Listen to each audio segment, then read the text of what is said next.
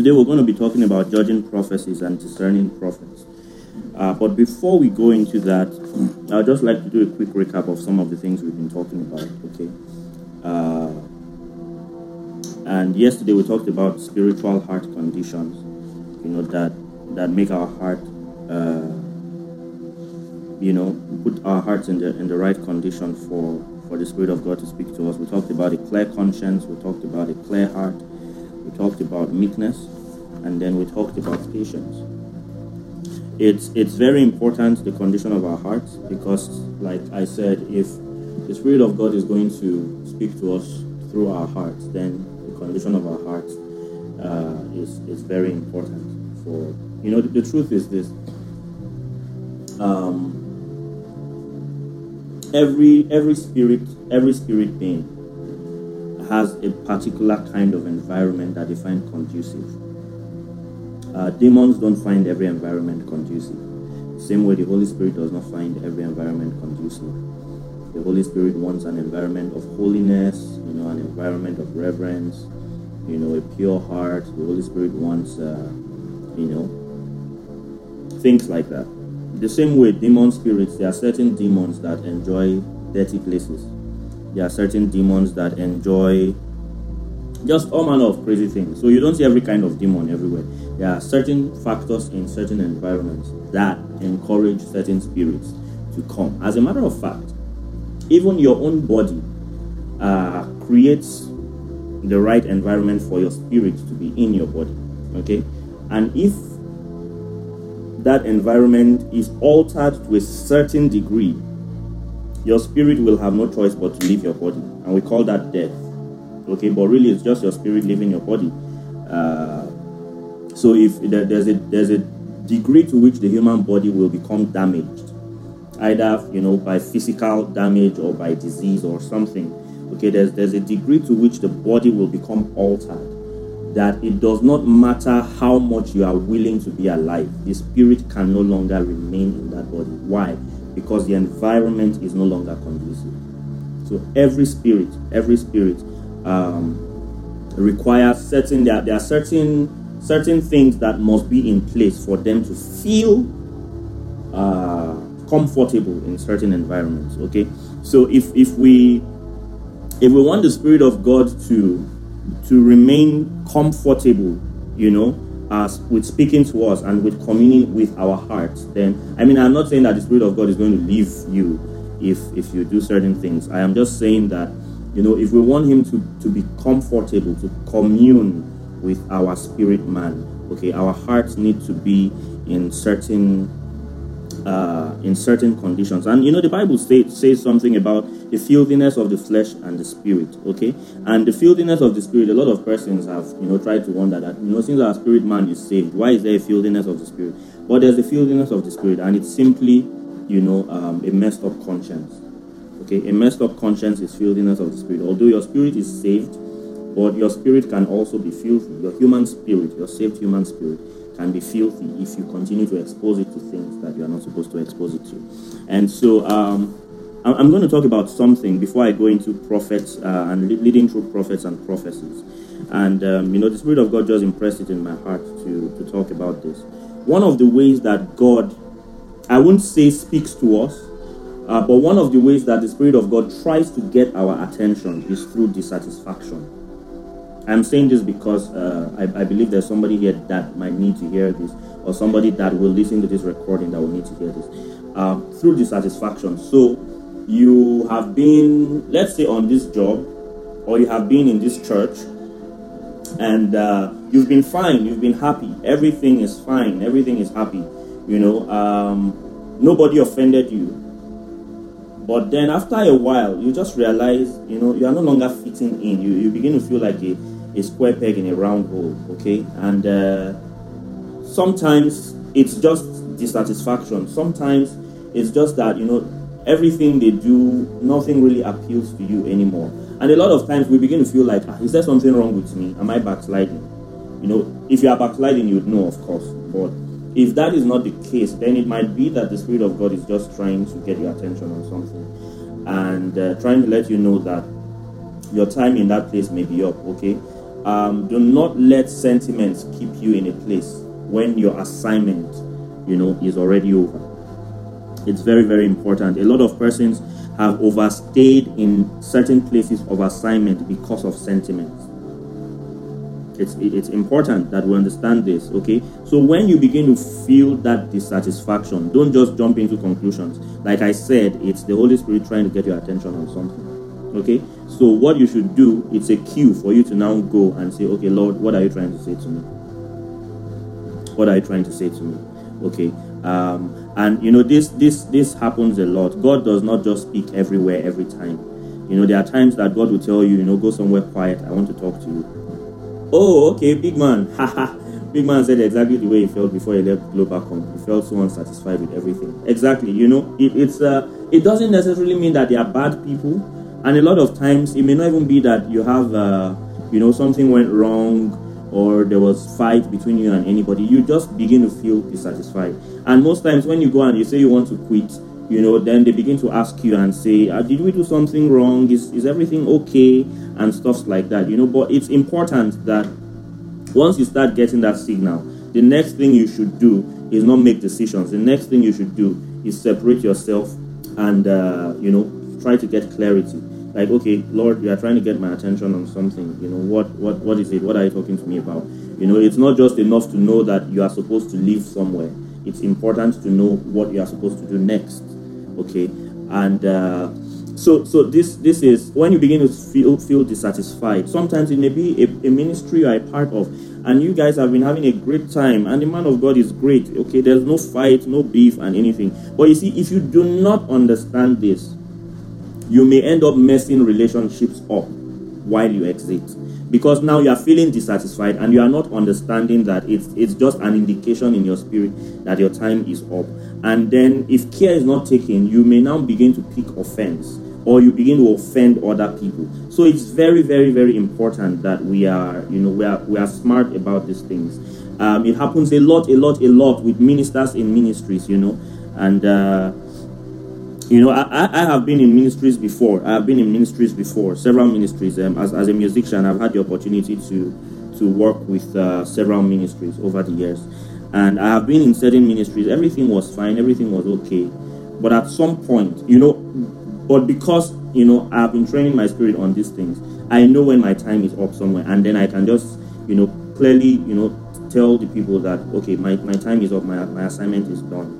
Okay, it's so it's important so that you don't begin to feel like your dissatisfaction is caused by someone or because you know you, you now begin to try to interpret what is happening to you with physical things and saying, hey this may be why i am dissatisfied or this may be why i am dissatisfied and then you now move into the realm of offense and you know every exit is not supposed to be messy every exit is not supposed to be messy i believe that exits can be handled with wisdom and uh, you can you can leave an organization and leave a ministry without creating a mess and i know i know that sometimes people are, are genuine and I, I, when i'm saying this i'm not just talking about pastors though i'm not talking about pastors leaving another ministry i'm talking of if you are a member and especially if you are a resourceful person in certain ministries everybody here is a christian and we, are, we have all been or are a part of a ministry you know if you are a resourceful person you, you don't need to be a pastor you know, breaking away to start your own ministry. If you're a resourceful person, uh, living can be very, very difficult sometimes. You know, maybe you are, you are a musician or you're a singer or you are a financial partner or you, have, you are just very good at what you do. You are a very resourceful person. Of course, you know, everybody will want to hold on to. The Bible says, covet earnestly the best gifts, you see. So everybody would naturally want to hold on to, you know, someone that is resourceful. But when you begin to feel this dissatisfaction, I'm telling you now, when you begin to feel this dissatisfaction, the next thing you should do is try to find out from God, okay, what is going on?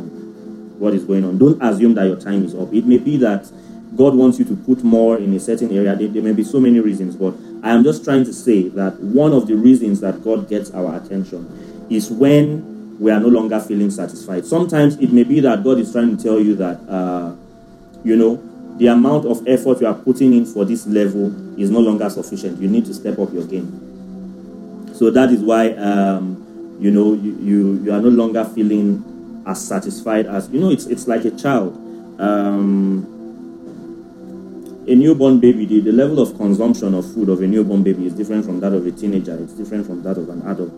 Okay, so sometimes the dissatisfaction may just simply mean that um, at this God, God, is moving you to another level, and you need to, you know, you need to increase your appetite and increase your intake on certain things. So, but you know, so it's wrong to just automatically assume that I am feeling dissatisfied. So, you know, God no longer wants me to be here. So I'm trying to balance it now. But that dissatisfaction is definitely the Spirit of God trying to get your attention on something. So it's important that we understand that. So today we're going to be talking about, uh, um, you know, how God leads us through prophecies. Remember when we started, I said we should beware of uh, prophecies, of being led by prophecies. But this does not mean that God does not lead us by prophecies. He does lead us by prophecies. Uh, we're going to read. Uh, we're going to read a few scriptures. Let's go to First Corinthians chapter ten and verse fifteen. Let's start with that. First Corinthians chapter ten and verse fifteen. Now this is Paul speaking to the Corinthian church, and hear what he said. I speak as to wise men judge ye what I say. I speak as to wise men, judge ye what I say. Now let's look at uh, 1 Corinthians chapter 2 and verse 15. 1 Corinthians chapter 2 and verse 15. It says, But he that is spiritual judgeth all things, yet he himself is judged of no man. He that is spiritual judgeth all things, yet he himself is judged of no man. Now let's go to uh, the same First Corinthians chapter 14. First Corinthians chapter 14 and verse 29. It says, But let the prophets speak, two or three, and let the other judge. If anything be revealed to another that's seated by, let the first hold his peace for ye may all prophesy one by one, that all may learn and all may be comforted. Okay, but uh, the, the point of attention is 29, where it says, Let the prophet speak two or three, and let the other judge. What is the other judging? The other is judging the prophecy. Okay, so um, prophecies can be judged. We don't judge people, we judge things. The Bible says, the, the scripture we just read in, in 1 Corinthians chapter 2 and verse 15, it says that, you know, he that is spiritual judges all things. He judges all things. You know, um, so, so first of all, we're going to be talking about how to judge prophecies. And then we, we're, going to, we're going to look at uh, how to discern prophets. There are two major ways through which we judge prophecies. Two major ways two major ways. The first one is by the word of God. Okay, we've said this. So I mean, even even the the spirit of God speaking to you, you you judge it by comparing it with the word of God. So if you hear something, for instance, there was a woman that uh, she she was praying to see Jesus. She was praying and praying and praying to see Jesus. And you know, we need to be careful when we when we when we pray to see angels or pray to see Jesus. We need to be very careful about it because the Bible says that you know, even the devil transforms himself into an angel of light. All right. Um, the woman was praying, and then a man appeared to her and claimed to be Jesus. And the man started sleeping with her, or the spirit rather, the spirit being that appeared and claimed to be Jesus, started sleeping with her. Okay, and she was happy and thinking, "Oh wow, great! You know, I'm sleeping with Jesus." Can you see?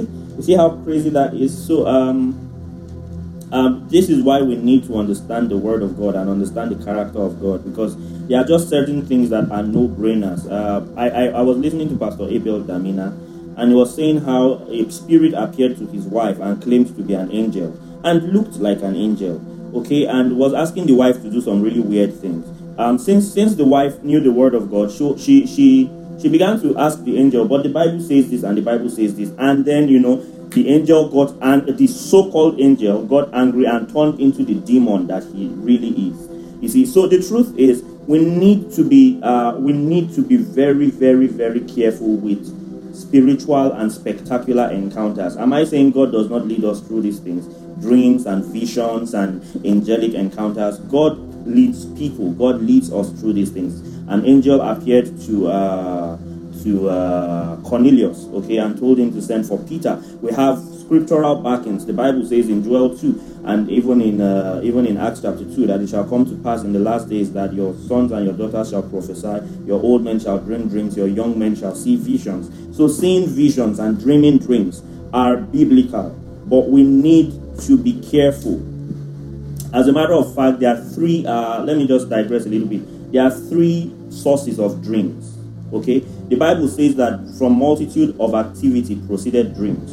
And the Bible also says that from a multitude of thoughts proceed dreams. Okay, so sometimes dreams can can be a function of, you know, for instance, let me give you an example. When I watch TV series and I watch and watch and watch up to a while, I begin to dream about being in, you know, I've dreamt about being in 24 before, you know, fighting alongside Jack Bauer. Why? Because I, I watched 24 so long. Now for me to now wake up and say, Uh, God wants me to be a CTU agent. You know, that is weird. So it, it's very important we understand this that, you know, dreams can come from our imagination, from our thinking, and from activities.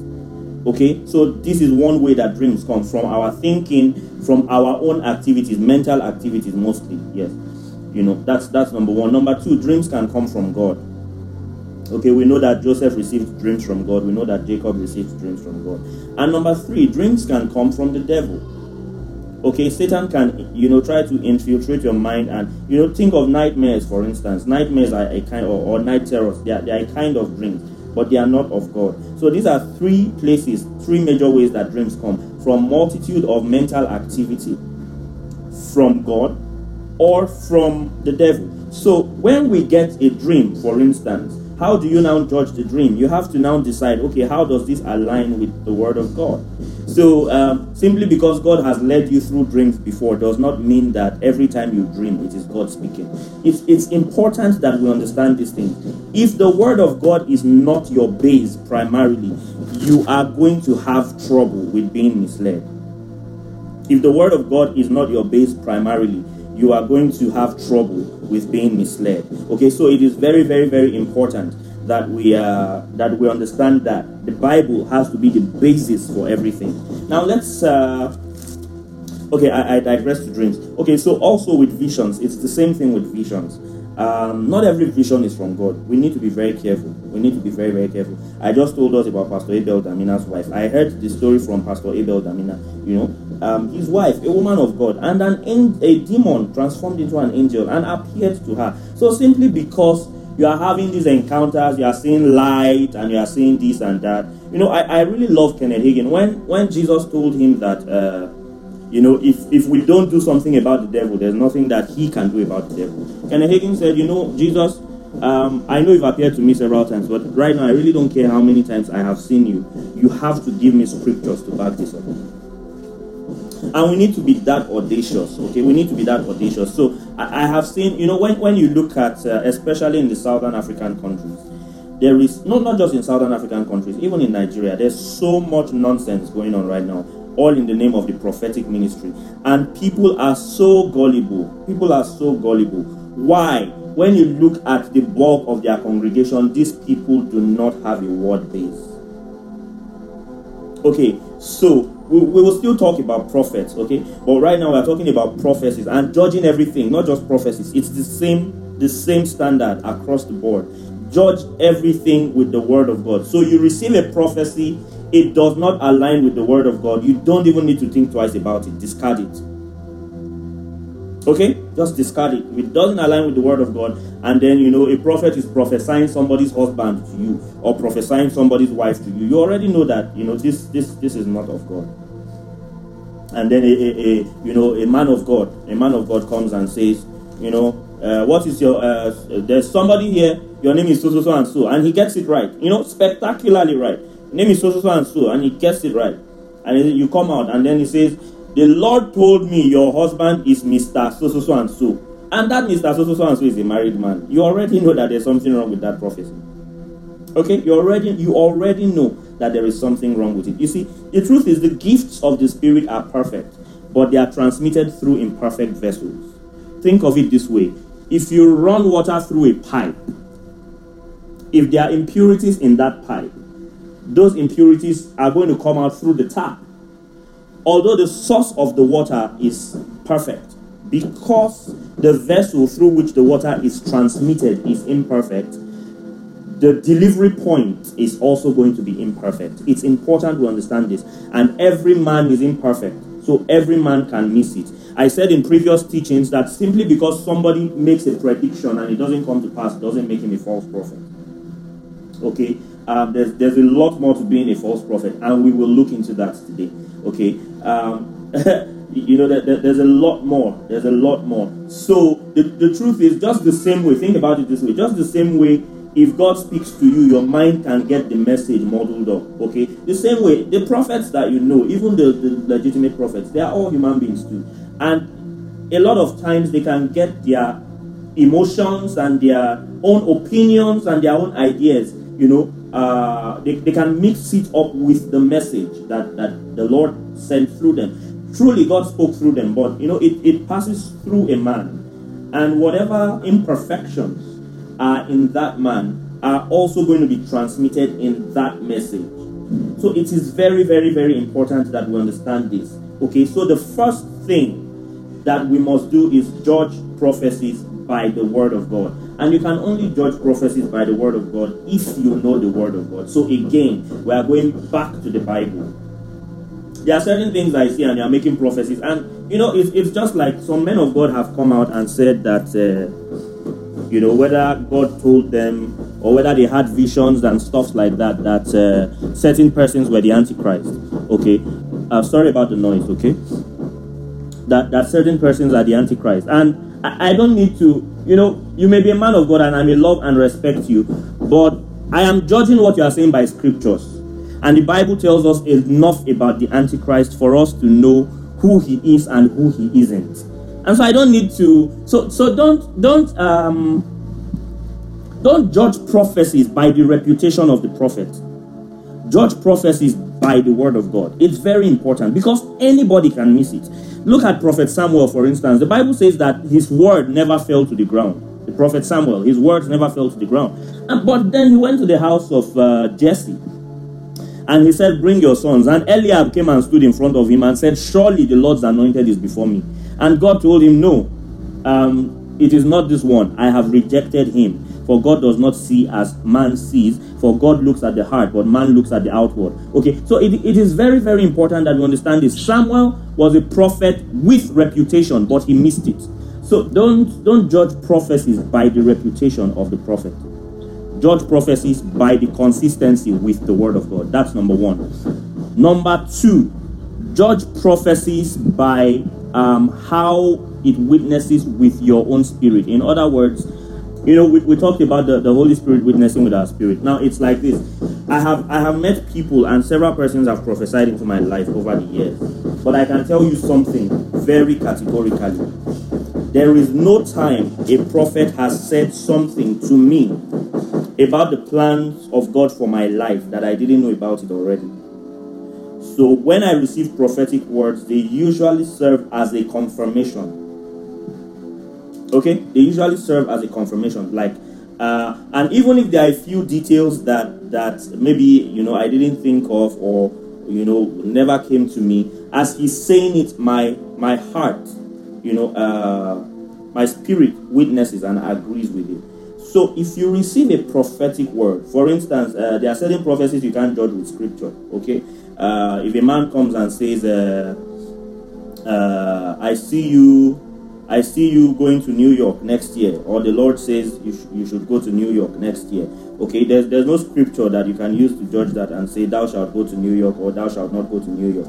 Okay, so in such cases, what you need to do is, is you, you, you, as you are receiving that word, you will have a check in your spirit. If you receive a prophetic word and then it you instantly begin to feel trouble in your spirit, you know, you know, you know like you eat something that is not right and your stomach rejects it, okay, you receive a prophetic word and then it looks like your spirit is struggling to accept it, discard it. Okay, discard it because um, you, are the, you are the first prophet and the primary prophet in your own life.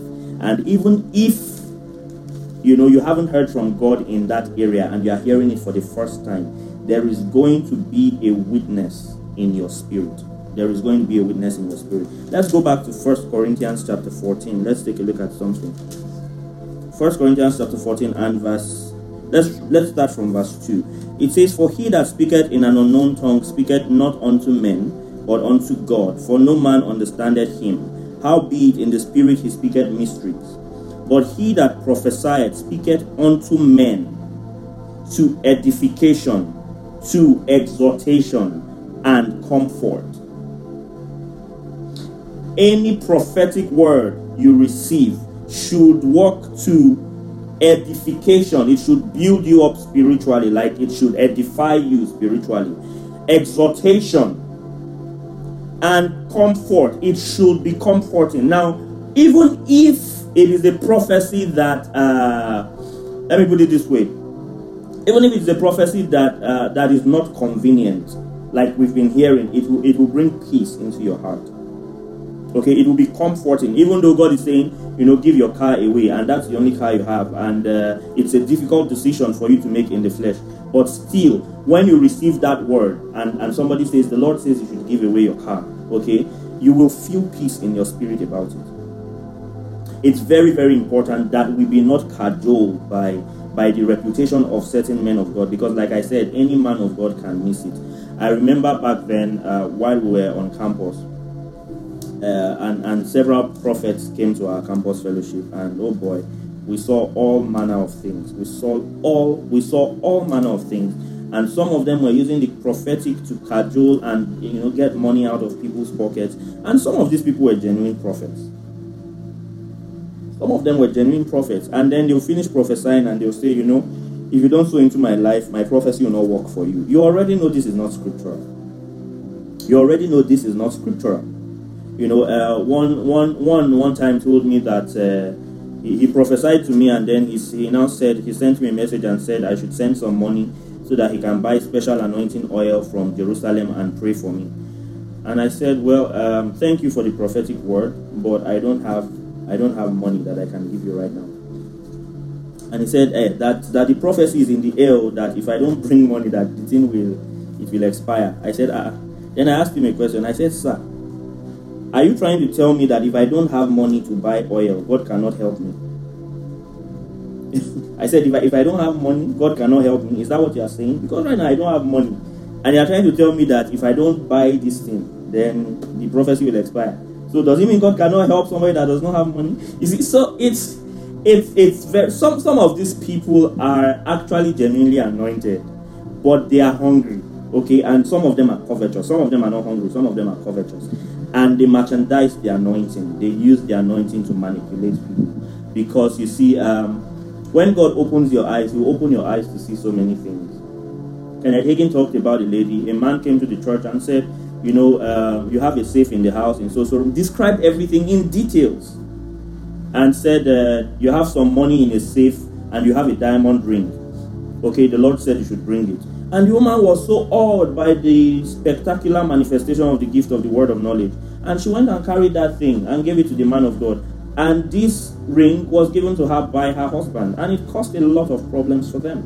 You see, but the Bible says prophecy should work to edification, to exhortation, and to comfort. And but that is not that is not what is happening in the life of this woman. So we need to be very, very, very smart. Okay, we need to be very, very, very smart. First, judge by the word of God, and the word of God says that it works to edification, to exhortation, and to comfort. If you receive a prophetic word and you are beginning to feel restless, you lose your peace. No, just know that that is not from God. It doesn't matter who the prophet was behind it. I saw a video recently, and uh, a particular individual was uh, speaking to a woman, and he said, "You were born in November, da da da da da." and he said, uh, Did you tell me? The, the, woman said, No, and she was crying. And he said, uh, You are going to die in November. And the woman was crying. And he said, Why are you crying? That you are you're already a graveyard or something like that. Like, why are you crying? Nobody can help you, stuff like that. But you see, the truth is, God reveals to redeem. If the woman really was doomed, what is the point of that being revealed to her if she cannot do anything about it? You know, what, what is the point? Um, now, let, let me tell you, let me give us an example. I told us about Ahab yesterday. There was a prophetic word to Ahab that because of something he had done, you know, uh, God was going to judge him. And Ahab repented, and God said, Oh, you know what? Um, because you have repented, this is not going to befall you. This is not going to befall you. We know again another person, Hezekiah, in the Bible. The prophet Isaiah went and met Hezekiah and told him that, you know, uh, as the Lord liveth, thou shalt surely die. Put your house together. You are dying. This sickness is going to kill you. And while Hezekiah was walking, before he got outside the court, uh, um, Isaiah was walking, before he got outside the court, Hezekiah prayed to God. And God sent Isaiah back. And Hezekiah said, How do I know that? You know, give me a sign. And Isaiah said, Decide if you want the sun to go forward 10 degrees or go backward 10 degrees. This was a verdict of death given to him. But that was, see, we need to understand the word of God and the character of God. If not, people will cajole us left, right, and center. The verdict was reversed. Look at the story of Jonah. Jonah went, in fact, he was trying to run away, and God caught him back and said, You must deliver this message. When Jonah delivered the message, what happened? The people repented. Although the message wasn't very comforting, it was exhorting it was edifying because they repented of their sins. And God told Jonah, I'm not destroying these people anymore. Even Sodom and Gomorrah, God only stopped short because Abraham stopped short. First, Abraham said, If you see 50, will you destroy it? God said, No, I'll, I'll spare it for 50. Abraham said, What of 40? God said, I'll spare it for 40. He said, What of 30? He said, I'll spare it for 30. He said, What of 20? He said, I'll spare it for 20. What of 10? He said, I'll spare it for 10. I'm sure Abraham must have calculated, Ah, Lot, his wife, his children, their husbands, out getting 10 righteous people in Sodom and Gomorrah shouldn't be so difficult. So he stopped there. But I believe if Abraham had gone on to two, God would have spared Sodom and Gomorrah. What am I trying to tell us here? Um, any prophecy that comes to you and then you are told there's nothing you can do about it, that is not God speaking. That is not God speaking. Because you see, even the day of the coming of the Lord, the Bible says we can do something about it. We can we can hasten it if we can hasten it, then we can delay it. That is a global event that is inevitable, but we can still do something about it. Inevitable in the sense that it will ultimately happen, but we can still do something about it. So don't tell me a prophet said you are going to die and there's nothing you can do about it. No, that is not true. That is not God. There is no scriptural basis for it. The people that were that doom was prophesied to them and they died was because they did not repent. There is not one person in the Bible that doom was prophesied over them. They repented and they still died. There is not one. If you see one, show me. This is why I said we must know the word of God. Okay, so um, let, let, let, me answer a few questions before I continue. First question here, Juma said, uh, please explain further the scripture in First Corinthians 14, verse 32, that says the spirit of the prophets are subject to the prophets. Okay. Um, well, it's very simple. First Corinthians chapter 14, verse 32. It says, And the spirits of the prophets are subject to the prophets. Okay, for God is not the author of confusion. Okay, now it's very simple. Um, my spirit, what the Bible is saying there is, my spirit is subject to me. Now, what, what, let, let me explain. You know, some people have done some things in the name of God and they claim that they couldn't help they are prophesying and prophesying and prophesying, and you claim that, oh, the anointing is on you so much, you can't control what you are doing. The Bible is trying to let us understand that this is not true. The spirit of the prophet is subject to the prophet. It didn't say the spirits of the prophet are subject to a prophet. It says the spirits of the prophets are subject to the prophets. It's your spirit is subject to you. So you can see a vision and decide not to say anything about it. You can have a message and decide not to speak it. The Holy Spirit is a gentleman, He doesn't force Himself on people. So when people say, I couldn't control myself, I had to lay hands, I couldn't control myself, I had to. No, no, you can't control yourself. If anybody does that, they are lying. Okay? It's possible the anointing was on them, but saying that they couldn't control themselves, they are lying about it because the Bible says the spirit of the prophets are subject to the prophets. You can decide to prophesy. You can decide to restrain or you know to, to hold yourself from prophesying. Okay, so that's what uh, that's what that scripture means. Um, so let me let me take a look at another question. It says, "How do we develop our discerning spirit?" Uh, from Prince Akaluba. From Prince Akaluba. Okay, how do we develop our discerning spirit? Well, we talked about this in previous classes, but I'll just try to brush it. Um, I, yesterday, we specifically talked about how to train the human spirit. And again, uh, I talked about the Word of God, having a word base, you know, saturating with your heart with the Word of God, knowing the Word of God. It's not about memory verses, it's about reading the Word of God into your spirit and just have it there as a deposit. When you need it, it will come out. The Bible says that. Uh, the word of God is quick and powerful, sharper than any two edged sword, okay? And is a discerner okay, of the intents of the heart. Let's let's take it. Let's take a look at Hebrews chapter Hebrews chapter four, chapters four and chapters five. Let's look at Hebrews chapter 4 and verse 12. It says, For the word of God is quick and powerful and sharper than any two edged sword, piercing even to the dividing asunder of soul and spirit and of the joints and marrow, and it is a discerner of the thoughts and intents of the heart. And then Hebrews chapter 5 and verse 13 or 14 says, But strong meat belongs to them that are of full age, even those who by reason of use have their senses exercised to discern both good and evil. So the primary um, the primary weapon for discernment is the word of God, having the word of God in your spirit. But we also talked about other things, how we can train our human spirits. Uh, we talked about uh, we talked about praying in the spirit. We talked about fasting. So basically, sharpening your discernment happens when you sharpen your spirit and when you train when you train your your human spirit. So that's that's how it works. You train your spirit, it becomes a lot more sensitive and it becomes sharper to be able to, you know. So and, and again, you know, thank you for this question because this is one reason why a lot of believers, sincere believers, have been deceived because their spirits are so numb that anything goes. Okay, their spirits are so dull that anything goes because they have not trained their spirit man. And uh, you know, anything, if uh, you, you, see, Kenneth Hagin uses this illustration.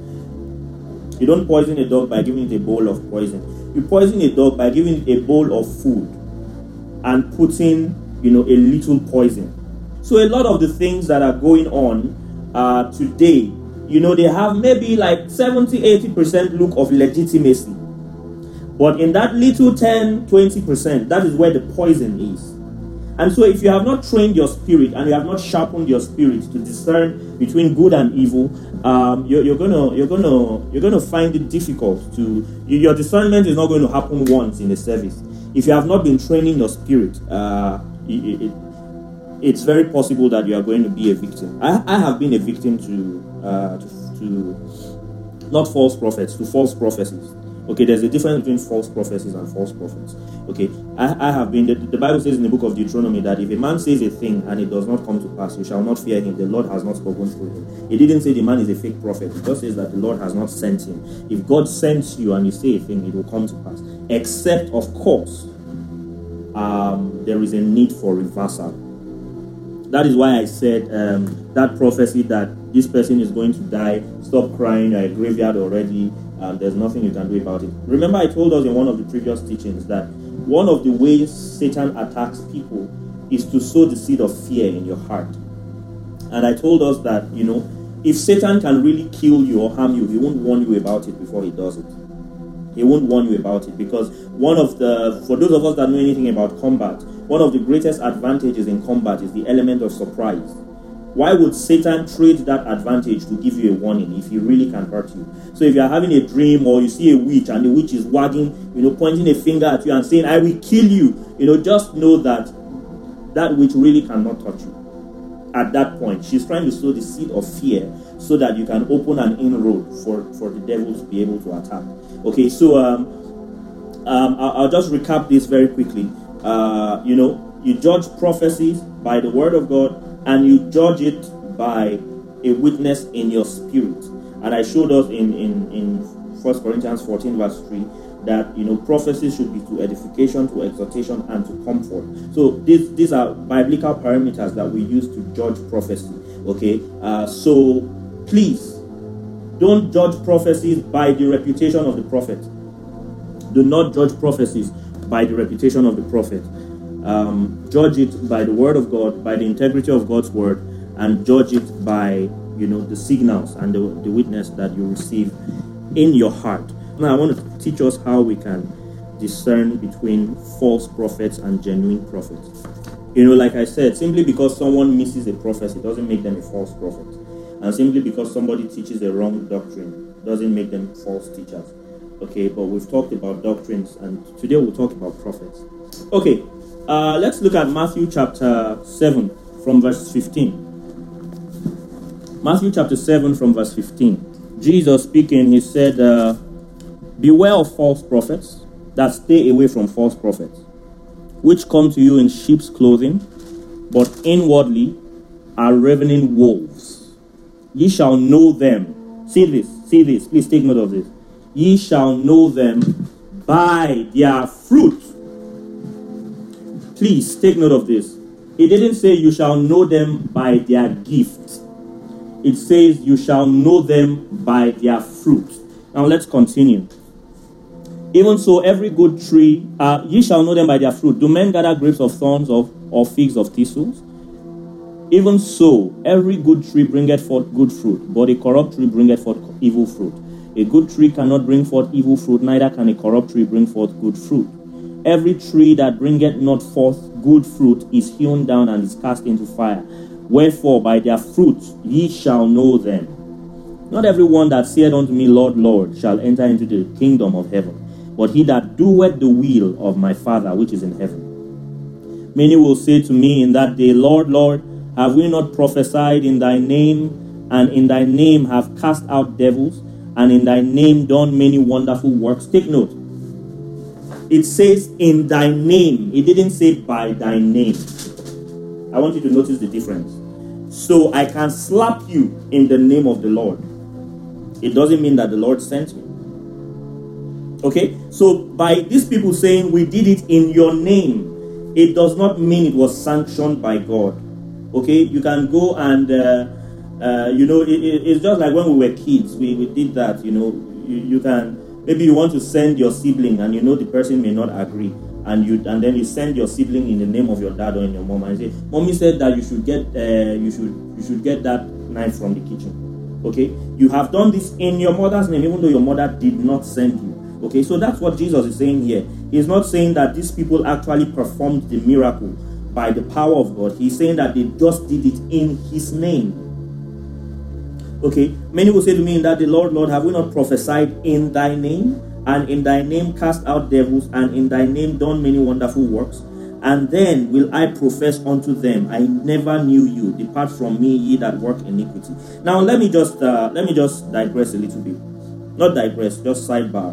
Okay. Is it possible for occultic people to cast out devils? Yes.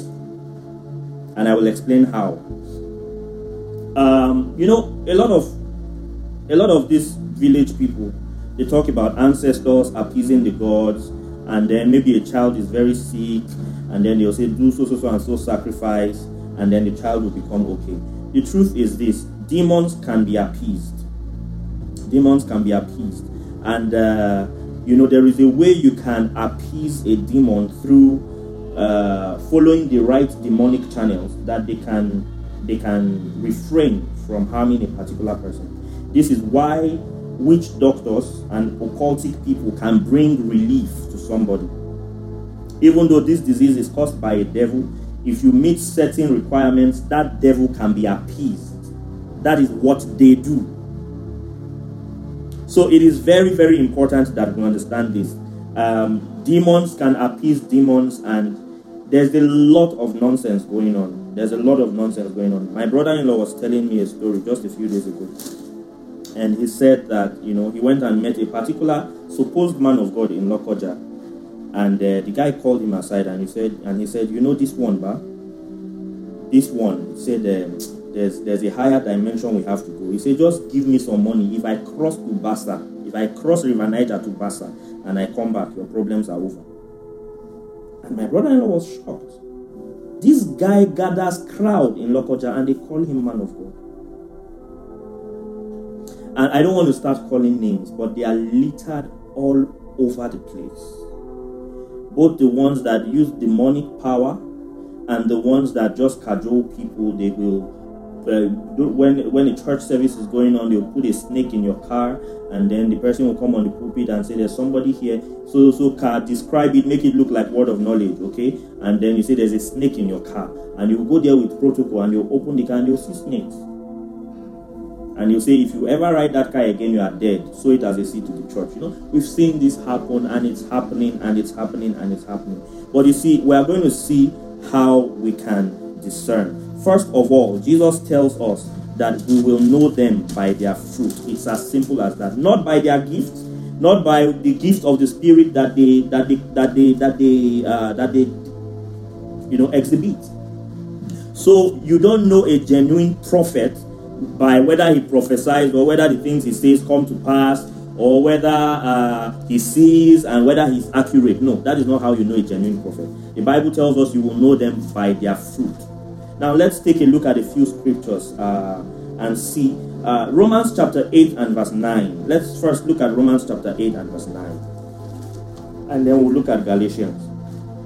Romans chapter 8 and verse 9. But ye are not in the flesh, but in the spirit, if so be that the spirit of God dwell in you. Now, if any man have not the spirit of Christ, he is none of his.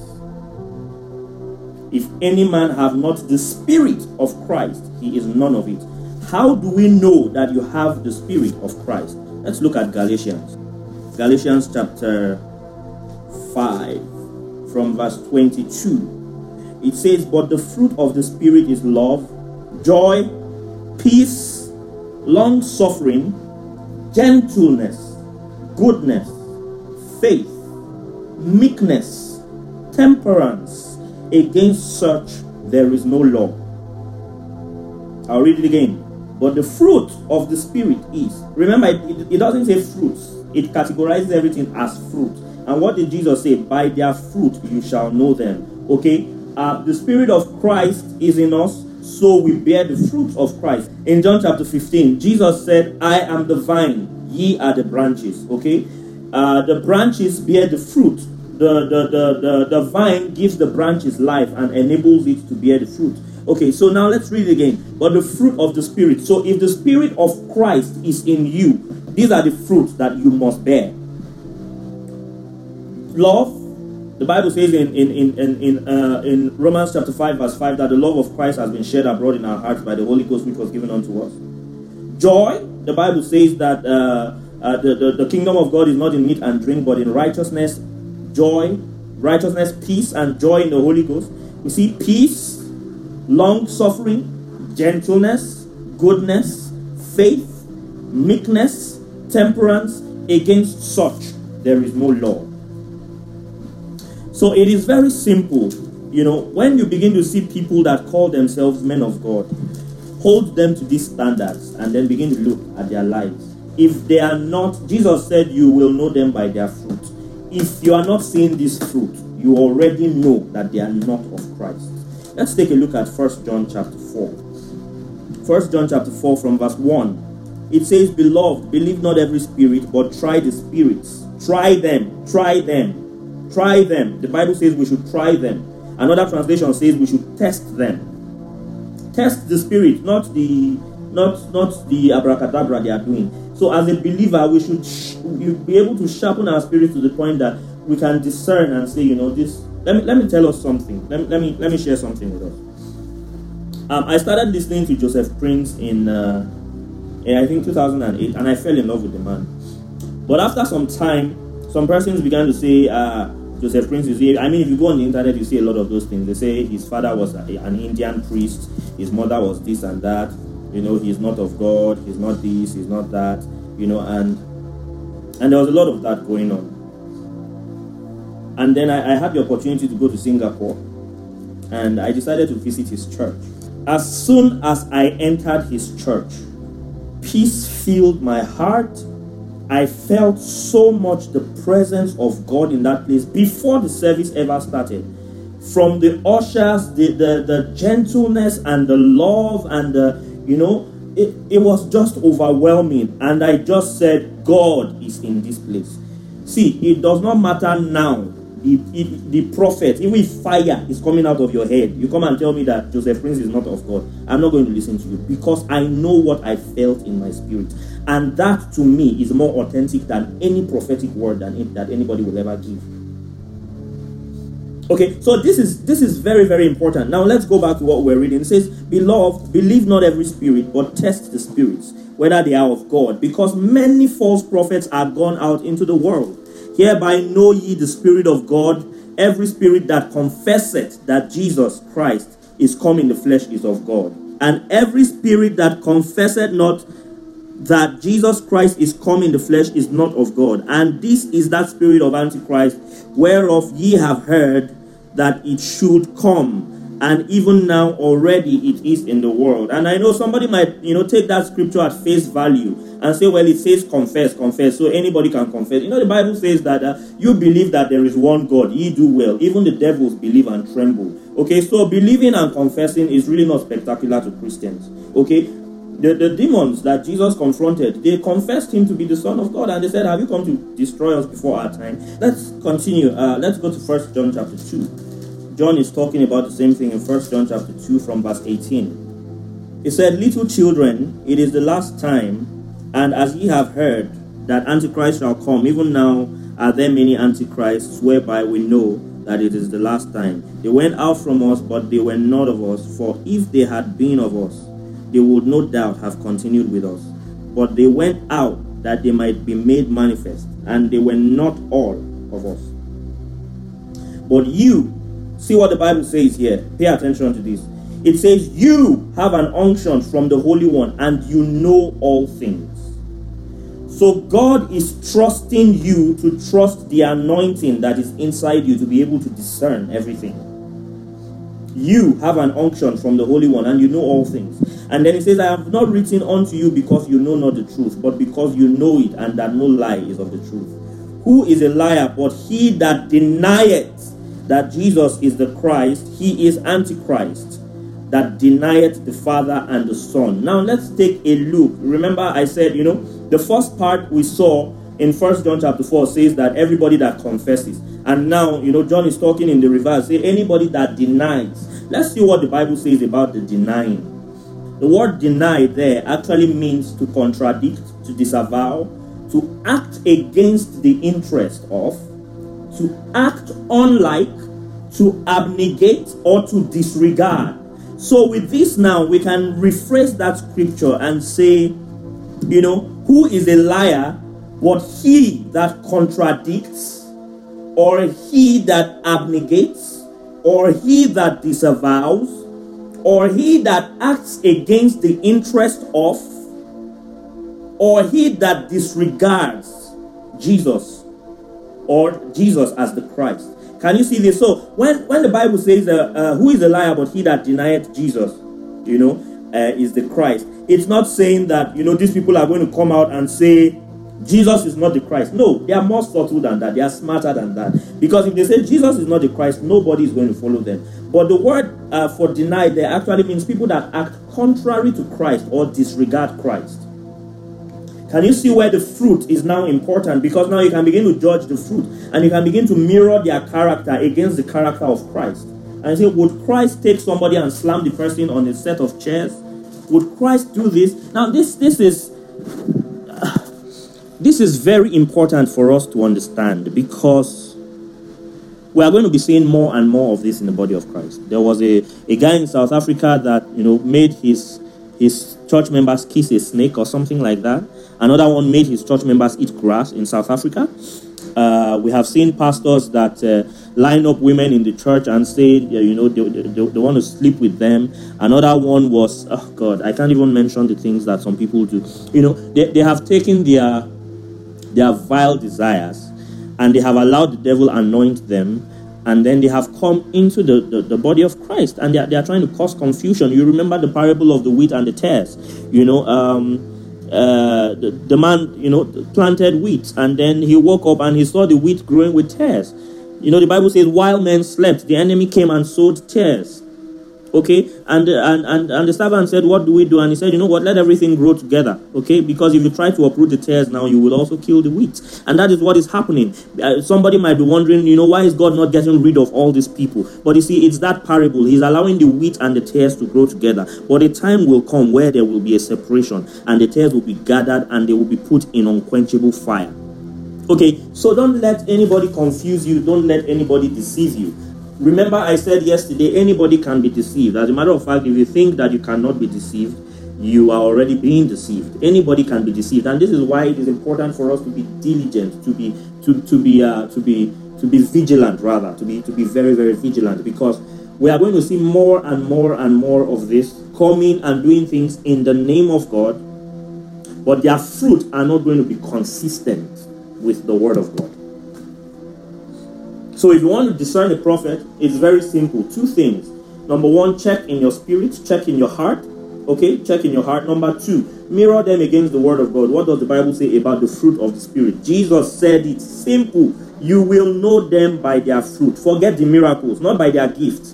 The, the gift is not so, so when we say by their fruit, it's not talking about whether they are doing miracles or whether they are giving money to the poor. No, no, no. That's not what it's saying People give to the poor for so many reasons. Some for publicity stunts, some so that you know people can hail them. People give to the poor for so many reasons. People do good things for so many reasons. Okay, so it's not just because they are doing good things, but you need to check their fruit. According to Galatians chapter 5 from verse 22. You're going to check that. Are, are these people walking in love, joy, peace, long suffering, patience, kindness? Are these things being exhibited in this person? Because you see, a lot of these people, um, they don't pay attention to the fruit of the Spirit, neither do they pay attention to living right, because they know they don't need to live right to sustain their anointing.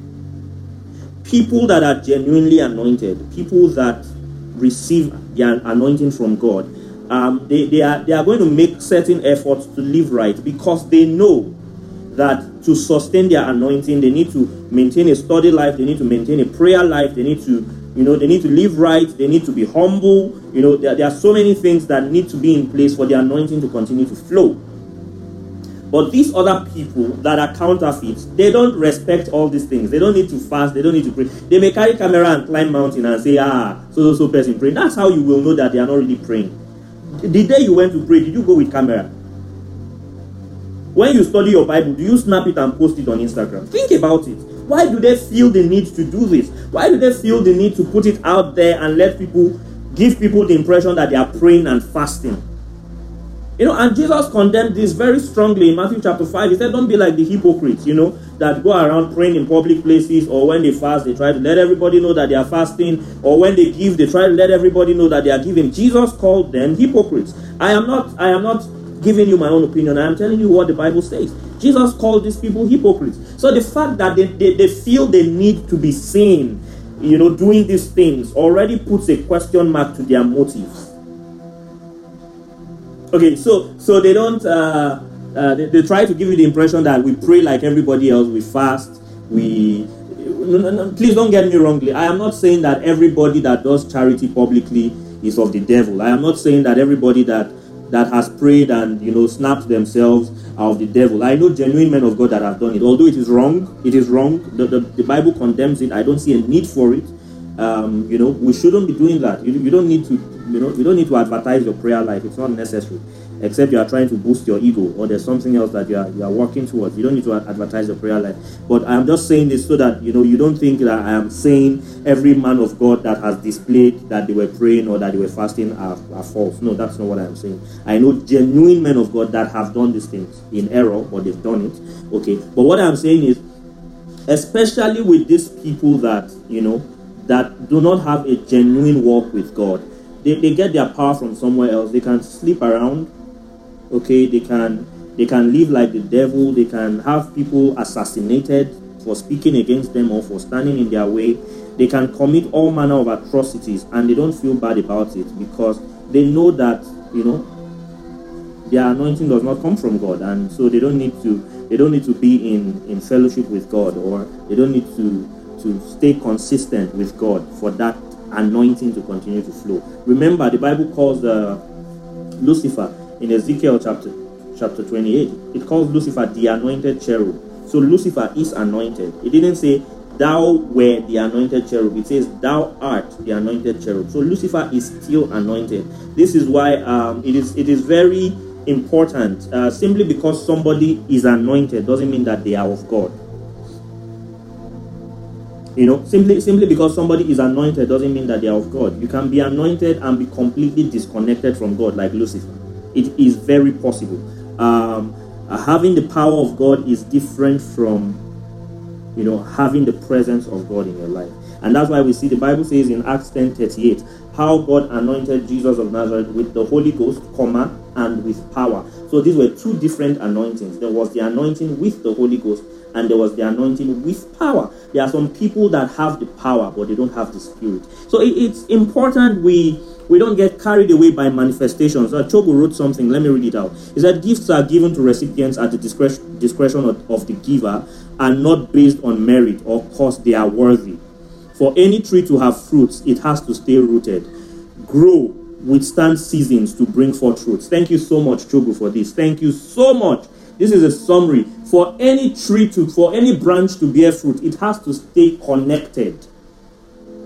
Okay, and this is why Jesus said, You judge by the fruits, because um, uh, for you to continue to bear fruit, you have to stay connected to God. You can't bear fruit in the flesh.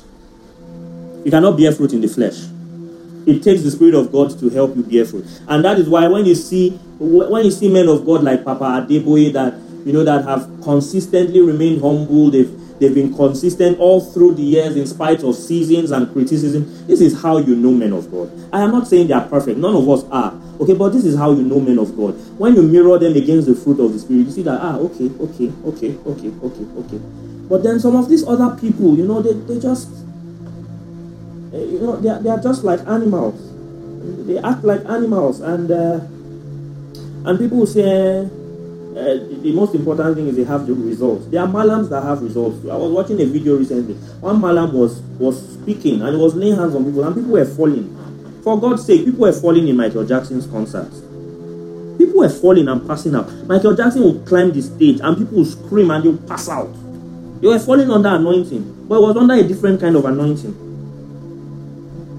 Okay, so simply because people scream and people fall under the anointing, or you know, you are seeing miracles, Let's not judge by gifts, let us judge by fruit.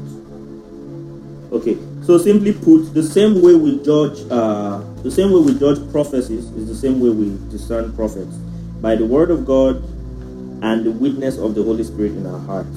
Okay, and when I say by the word of God, what does the word of God say about men of God? It says, By their fruits you shall know them. This is Jesus speaking specifically about false prophets. He said, You will know them by their fruits. A lot of persons have mistaken this to mean by their manifestations. Okay, uh, a lot of persons have mistaken that statement where Jesus said, By their fruits you shall know them, to mean by their manifestations you shall know them. So if uh, if they are doing good works, then they are of God. No, no. Uh, there are people in the Illuminati and there are occultic people that have large charity organizations and they do they do lots of good things for people. It doesn't mean that they are of God. Okay, so it, it wasn't talking about when Jesus said, By their fruit you shall know them, he wasn't saying by their manifestations or by the by their results. No, it wasn't saying by their results you shall know them.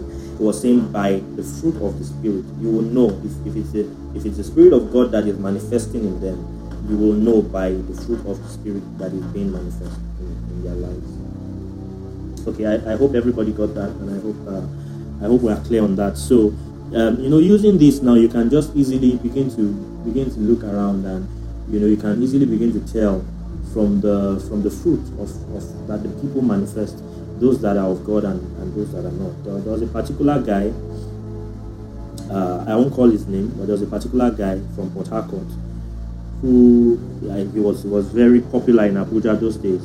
His flyers everywhere, posters everywhere, you know, and uh, he was supposed to be a prophet. But this guy, according to the stories I heard, he, he was suspended from, he was music director of a church and he was suspended because he fornicated or he impregnated somebody, something like that. And uh, he was suspended. He disappeared for three months and then he came back as a prophet. Disappeared for three months, came back as a prophet, started ministry, you know, uh, cajoling people, collecting people's money, and sleeping with women. But the, the most dangerous part is the women that he slept with uh, either ended up dead or ended up with a terrible disease.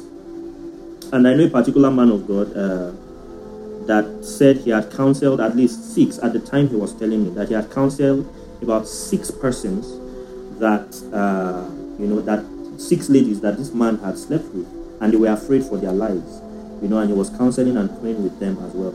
Anyway, uh, the guy is dead now. He was preaching on his pulpit, and some guys came in and shot him. You know, such persons, that's how they usually end.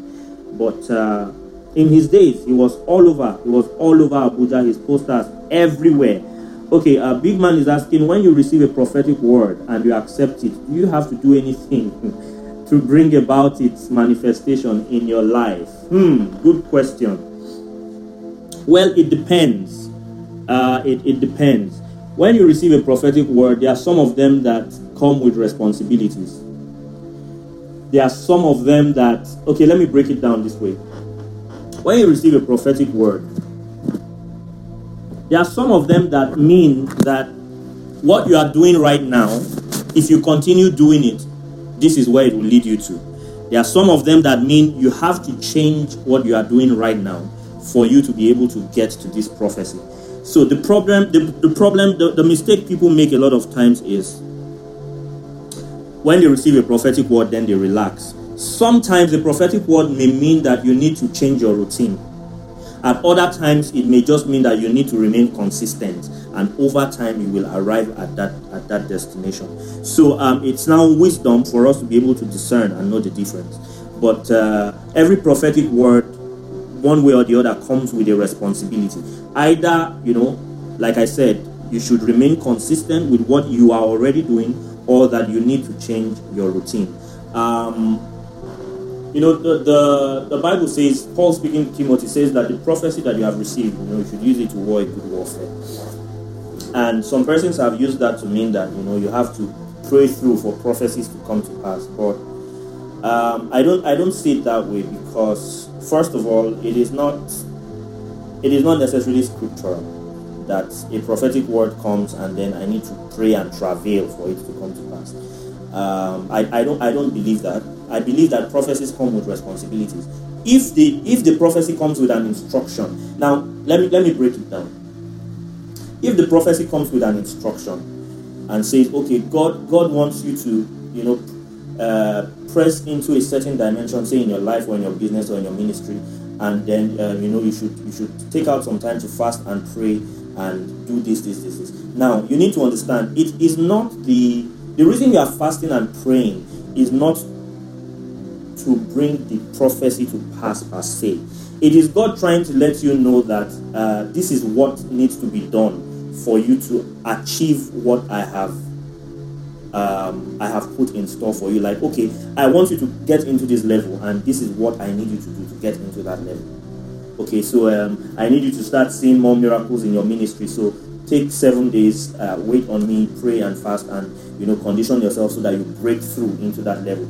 But it, it, it so a lot of prophecies come more, you know, as instructions. But um, it, it's important that we have the wisdom of God to discern between the ones that we have to do something about and the ones that we just need to continue living and continue to be consistent in what we are doing already for it to come to pass because uh, when you look, for instance, uh, David was anointed king, right? Uh, he didn't have to go and start praying, oh God, put the kingdom in my hand. All David had to do was to keep living and keep being a good guy and keep being a faithful servant. And over time, it happened. The same thing with uh, with uh, Joseph. All Joseph had to do was keep living and remain consistent. So the truth is, a lot of times uh, what God is telling us is at the rate you are going, in two years' time, this is where you will be. Okay? But the problem is a lot of us now, when we receive the prophecy, we relax and then we stop doing those things that we were doing. And so two years comes and goes and it doesn't come to pass. And then it's like God lied or the prophet lied. But no, what God was simply saying was if you continue the way you are going in the next two years, this is where you will be. Okay, if you continue like this in the next two years, this is where you will be. Like I said, there are other ones that come with instructions, and you will know that okay, this is what I need to do to press through. But it doesn't mean, and the truth is, there are some prophecies that really you don't need to do anything about. Just stay alive, and it will come to pass. Okay, um, just all you need to do is just stay alive and keep living your life, and it will come to pass. You know, it's like when God told Abraham about Isaac. Uh, Abraham didn't have to go and start doing any special fasting and prayer to make it come to pass. All he had to do was live with his wife normally, have intercourse with his wife normally, and you know, and and it came to pass. So we need to, you know, we need to just understand and discern. Um, there is there is an aspect where we need to be careful in the sense that uh, you know when a, when a prophetic word is released, I'm just trying to balance everything when a prophetic word is released, remember you are not the only one that heard it. Uh, Satan also heard it. Demons also heard it. There were people that also hear it, especially when it's a prophecy that was given to you publicly. And uh, yeah, sometimes you are, you are going to have to contend because in that case, there are people uh, or there are forces that their primary duty will be to make God look like a liar. Okay, so uh, this is me trying to balance all of this now. Uh, remember, the Bible talks about uh, the, the, land of Canaan, and you know, God told the children of Israel that go and begin to contend for it. Why? Because there are adversaries in the land. Uh, so there are times, yes, that the, the sole purpose of God, uh, of Satan, right from the Garden of Eden, is to make God a liar. So God says, you know, it's my desire for you to be in health, and then Satan puts sickness on people's bodies. So Satan tries to paint God as a liar. So yes, there is that aspect to it that um, you will have to you know, have to contend to make some things come to pass. But like like like I'm trying to say, uh, what I'm trying to say is there's no there's no um, rule of thumb per se that okay, prophetic word has come, I have to go and pray and pray and pray and pray and pray to make it come to pass. You just need to trust God for the wisdom on how to approach, you know, how to approach every word that comes into your life at various seasons. Like I said, there are some all you have to do is just live and keep being you and keep doing what you are doing, and it will happen. Uh, there are some that you will need to change certain routines to make it happen. Okay, you need to change certain routines to make it happen, and then there are some that um, you are going to need to contend for forces to make it happen. So, um, so when when you receive a prophetic word, the onus is now on you to, you know, if, if it was given to you by someone, it, it's not out of place to ask the person, okay, is there anything I need to do? Um, is there is there is there anything I need to do? Like, okay, I've received this prophetic word. Now let me give us an example.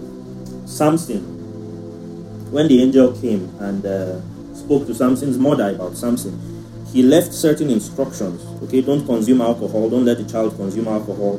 You know, don't cut his hair. You know, those those were specific instructions. Samson was ordained to be a deliverer, but there were certain instructions and responsibilities that came with that prophecy.